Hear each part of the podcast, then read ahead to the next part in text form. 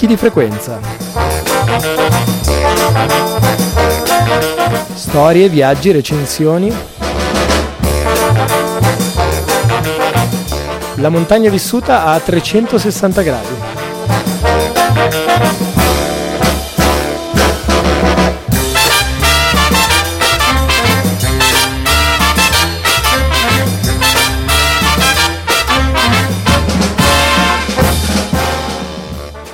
Al ritorno da Calpestiamo il confine ricominciano le news di picchi di frequenza, qualche aggiornamento su quelli che sono i fatti di montagna della settimana, ritorniamo anche sui suoni di Calpestiamo il confine e diamo un po' di spazio, oltre alla musica, a Martino Iniziato per una riflessione sul nuovo regime boschivo in Italia.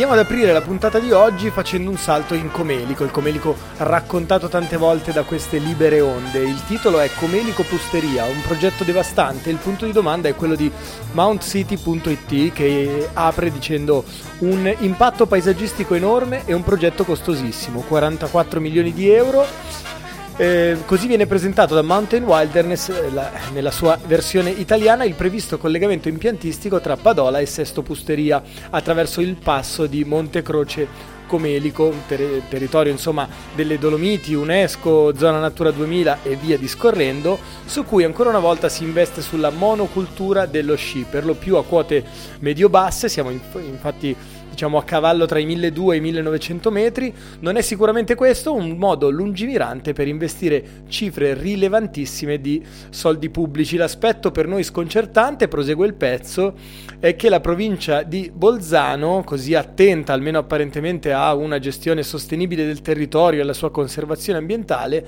abbia invece sotto le pressioni del consorzio 3 Zinnen-Donobites di San Candido si sia fatta in sostanza complice di un'azione puramente speculativa, appunto con soldi pubblici, per costruire che cosa? Evidentemente un impianto di risalita con funivia fino alla cima dei Colesei, 1972 metri sul livello del mare, mountcity.it per l'approfondimento.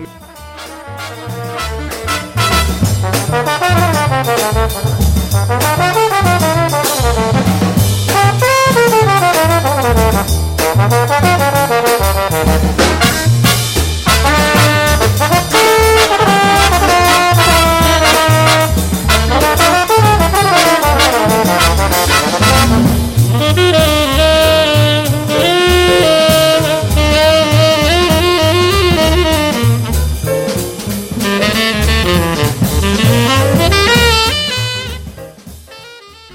montagna.tv che dà una notizia di tenore completamente diverso, Cammini online, la nuova app della via francigena. Finalmente disponibile sugli store, appunto l'applicazione realizzata dall'Associazione Europea delle Vie Francigene, AEVF, in collaborazione con le sette regioni attraversate all'itinerario e eh, col cantone di Vaud per quanto riguarda il vallese della parte svizzera. Disponibile evidentemente sui nuoti eh, store, strumento gratuito per pellegrini e turisti che a piedi o in bicicletta vogliono intraprendere l'itinerario di Sigerico. Per chi non lo conoscesse, eh, eh, Sigerico ormai oltre mille anni fa costruì una sorta di diario di bordo al ritorno da quella che è la rotta che da Canterbury porta nella sua versione eh, definitiva e più completa fino eh, a Gerusalemme. In questo caso passia- parliamo per quanto riguarda la eh, rotta del bel paese dai 2600 eh, metri del Gran San Bernardo fino appunto a Roma. Oltre a precaricare mappe, tracce e descrizioni di ciascuna tappa eh, per essere indipendenti dalle, dall'eventuale assenza di connessione internet, l'applicazione porta importanti novità dal punto tecnico, tra cui appunto punti di vista tecnico, tra cui il cruscotto di navigazione, allarmi sonori, segnalazioni, curiosità e via discorrendo. Lo trovate appunto su montagna.tv. E andiamo poi ad un brano un po' particolare rispetto agli altri del panorama sulla scomparsa di Jim Bridwell dal titolo eh, il, il compressore e la lezione di Bridwell. Si torna su un'antica polemica che è quella della schiodatura eh, della via aperta eh, della schiodatura della via aperta da Cesare Maestri, la morte dell'americano Jim offre l'occasione per riaprire l'avvertenza sulla schiodatura della via del compressore sul Cerro Torre in Patagonia. Eh, schiodatura compiuta nel 2012 da Jason Crook ed Aiden Kennedy che rimossero 120 chiodi piantati nel 1970 da Maestri Company usando un compressore Atlas Copco. L'alpinista americano, appunto Bridwell, che nel 1979 quella via ripeté in stile alpino con Steve Brewer, deplorò il gesto. Non tutti la pensarono come lui, c'è dentro il punto di vista di, di Messner e da tantissimi altri grandi, tra cui Hans Mariacher e molti altri appunto, eh, però insomma è un interessante approfondimento su un fatto ehm, su un fatto storico che racconta però di stili diversi, di approcci diversi alla montagna e del contributo appunto di Bridwell, eh, di cui avevamo accennato in occasione di un crowdfunding, date le sue precarie condizioni di salute già da qualche tempo, non molte settimane fa, e che appunto è scomparso proprio a inizio settimana.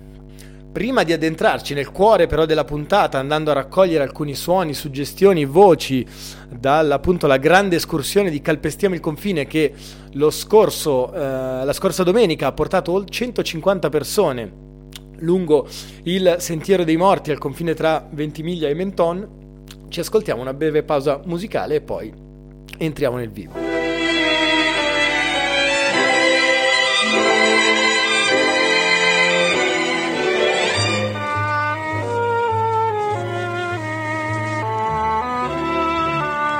Siamo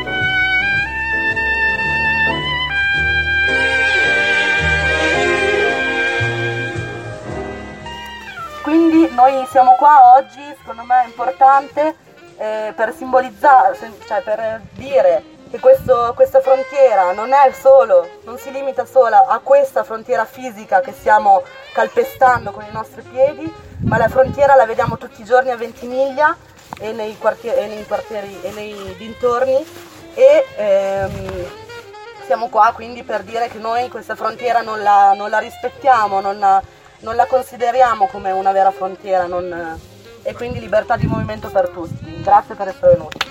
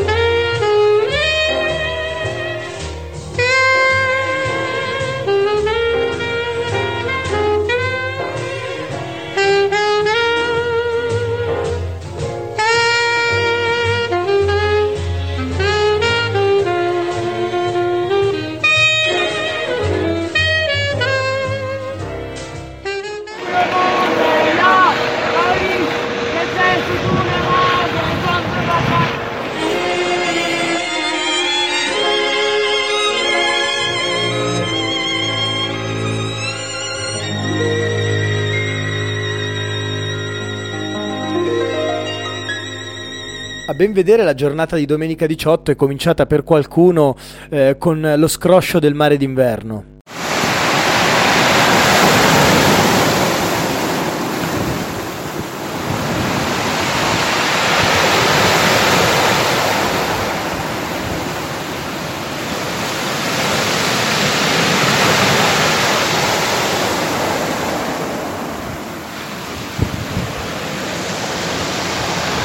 Avevamo promesso di costruire una giornata, appunto calpestiamo il confine, che sulla scorta di Brisele Frontier che abbiamo raccontato da queste onde con una puntata speciale tutta dedicata all'iniziativa eh, promossa sulla frontiera di Clavier, appunto per rincorrere le tracce, le rotte eh, di chi cerca di fuggire dal nostro paese in direzione della Francia, di lì di Calais e poi dell'Inghilterra proprio attraverso il confine di eh, Ventimiglia. Una rotta nata eh, con la decadenza di quelle marittime e significativamente rinominata eh, Via dei Morti. Via dei Morti perché eh, in particolare passata eh, la linea di confine al di sotto del filo spinato che separa l'Italia dalla Francia lungo una bella collina, da un lato boschiva, dall'altra più terrosa e sassosa, eh, ci sono una serie di finte piste, finte piste che periodicamente, l'ultima volta lo scorso dicembre, vengono segnalate, eh, segnalate eh, sulla roccia, segnalate con dei segnali sugli alberi, segnalate attraverso delle piccole barricate di arbusti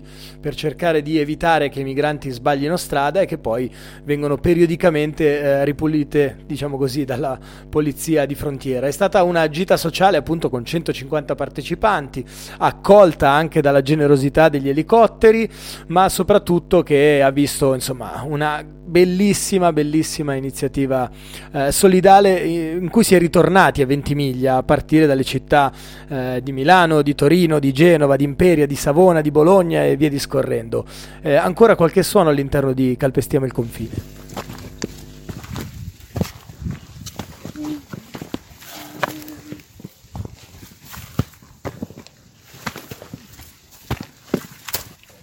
I numerosi abusi di polizia sono, sono frequenti sia all'interno della PAF, del commissariato di frontiera francese, in cui le persone vengono recluse anche per molte ore senza cibo e senza acqua, ma anche nella stessa frontiera, anche nella stessa stazione italiana di Ventimiglia, in cui anche a luglio c'è stato un video che comunque è stato di dominio pubblico, in cui un poliziotto ha cacciato in malo modo una persona semplicemente perché sostava in stazione.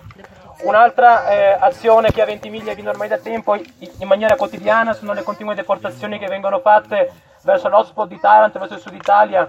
In pratica la polizia gira per la città domandando i documenti basandosi su, su un fattore solamente etnico, quindi tu sei nero, io ti chiedo i documenti e nel caso in cui questi non venissero forniti vengono forzosamente portati appunto nel sud Italia contro la loro volontà. Quindi oggi secondo me è importante anche denunciare questo, che comunque queste persone sono continuamente soggette a abusi di ogni tipo. Ecco.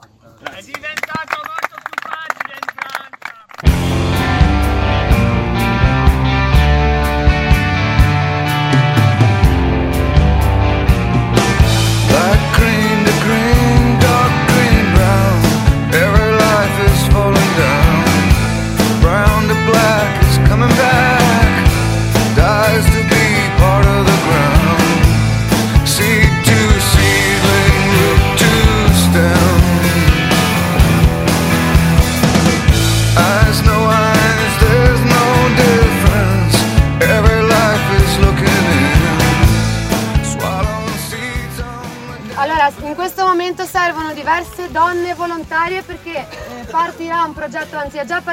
progetto molto interessante sulle donne un sportello proprio per, eh, a loro dedicato due volte a settimana. Per quelle che stanno sotto il ponte, eh? Le donne che vivono sotto il ponte dalla chiusura delle gianchette è eh, praticamente impossibile per le donne avere uno spazio dedicato e quindi sono rispetto, ponte, rispetto alla Croce Rossa sono preferiscono stare sotto il ponte. Chiaramente tutte immaginiamo quali siano le difficoltà di donne con bambini entro l'anno nel vivere lì.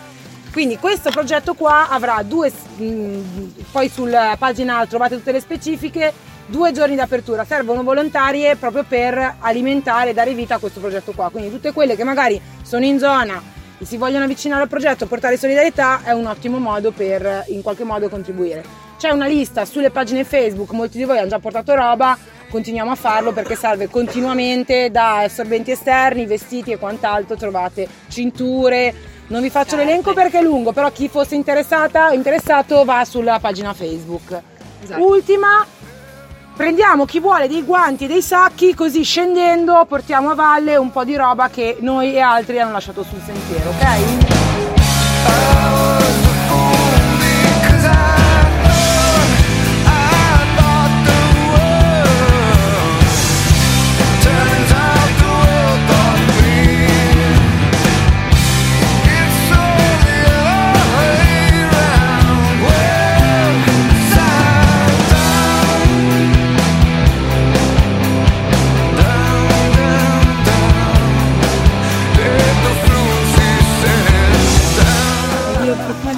Pausa?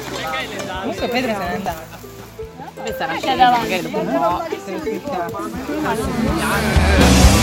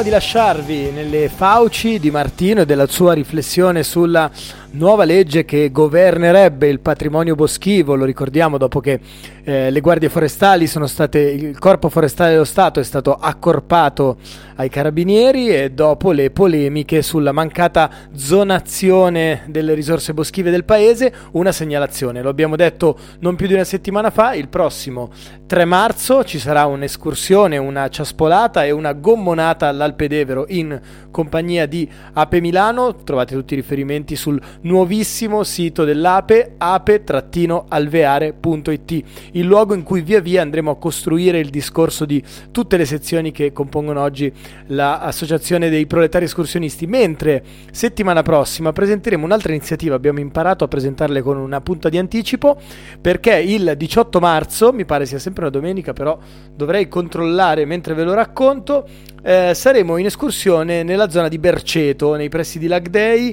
in compagnia dell'Ape di Marzo, eh, del- dell'Ape di Parma. Eh, appunto, 18 marzo è una domenica con partenza sempre alle 6.30 dal piano terra di Milano. Io lascio la parola a Martino e poi ci risentiamo per i saluti in attesa della puntata numero 93.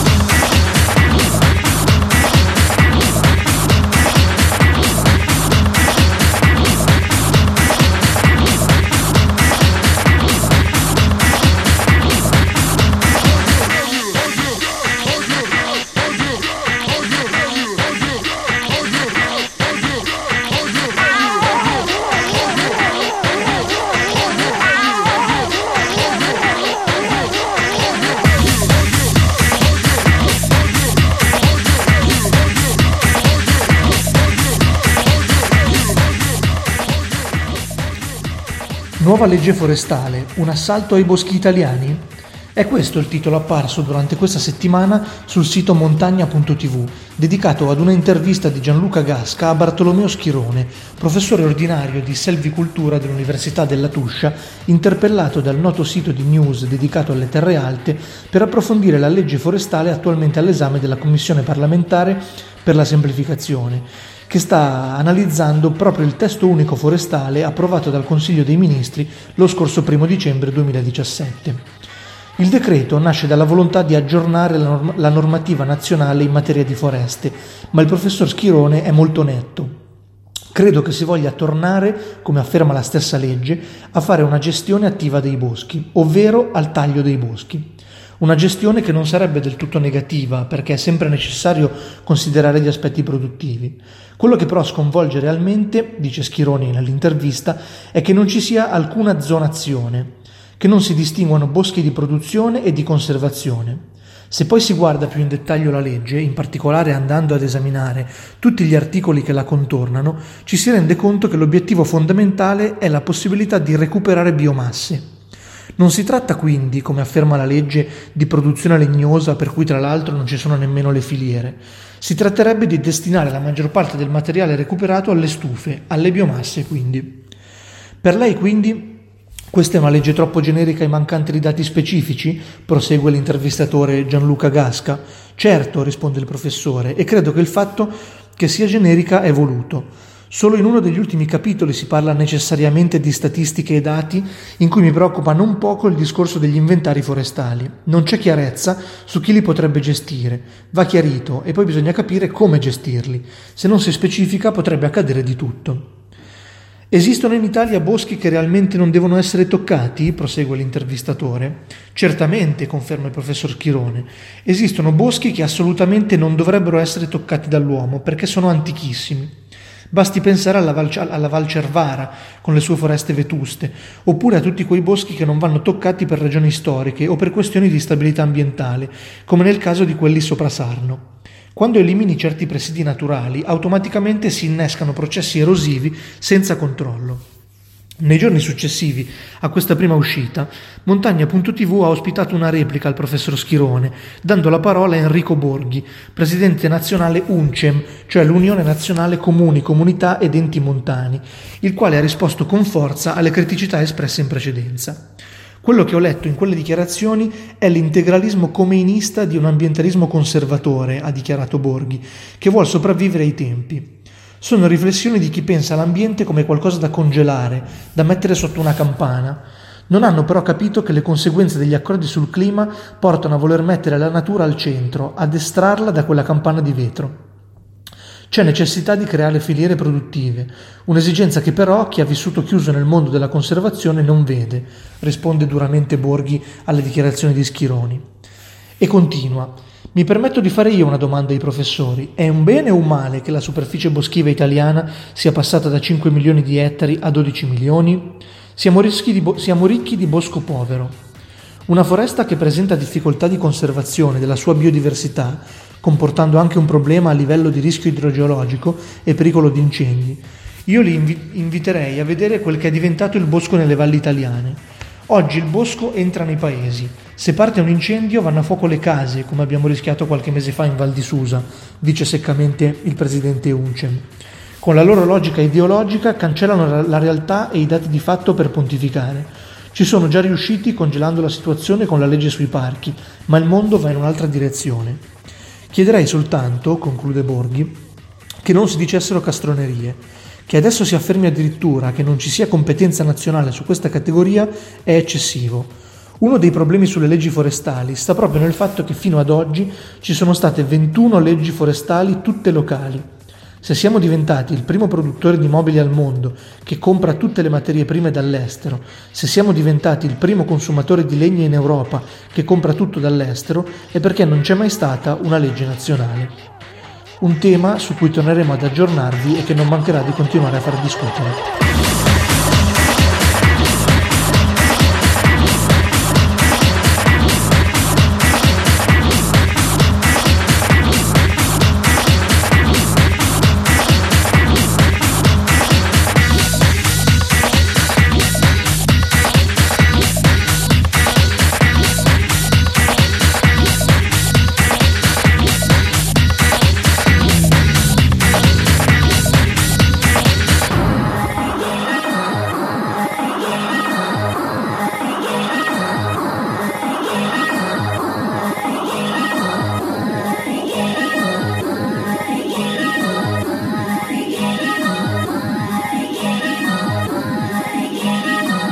Anche questa puntata, ed era la numero 92 in compagnia di picchi di frequenza, volge al termine.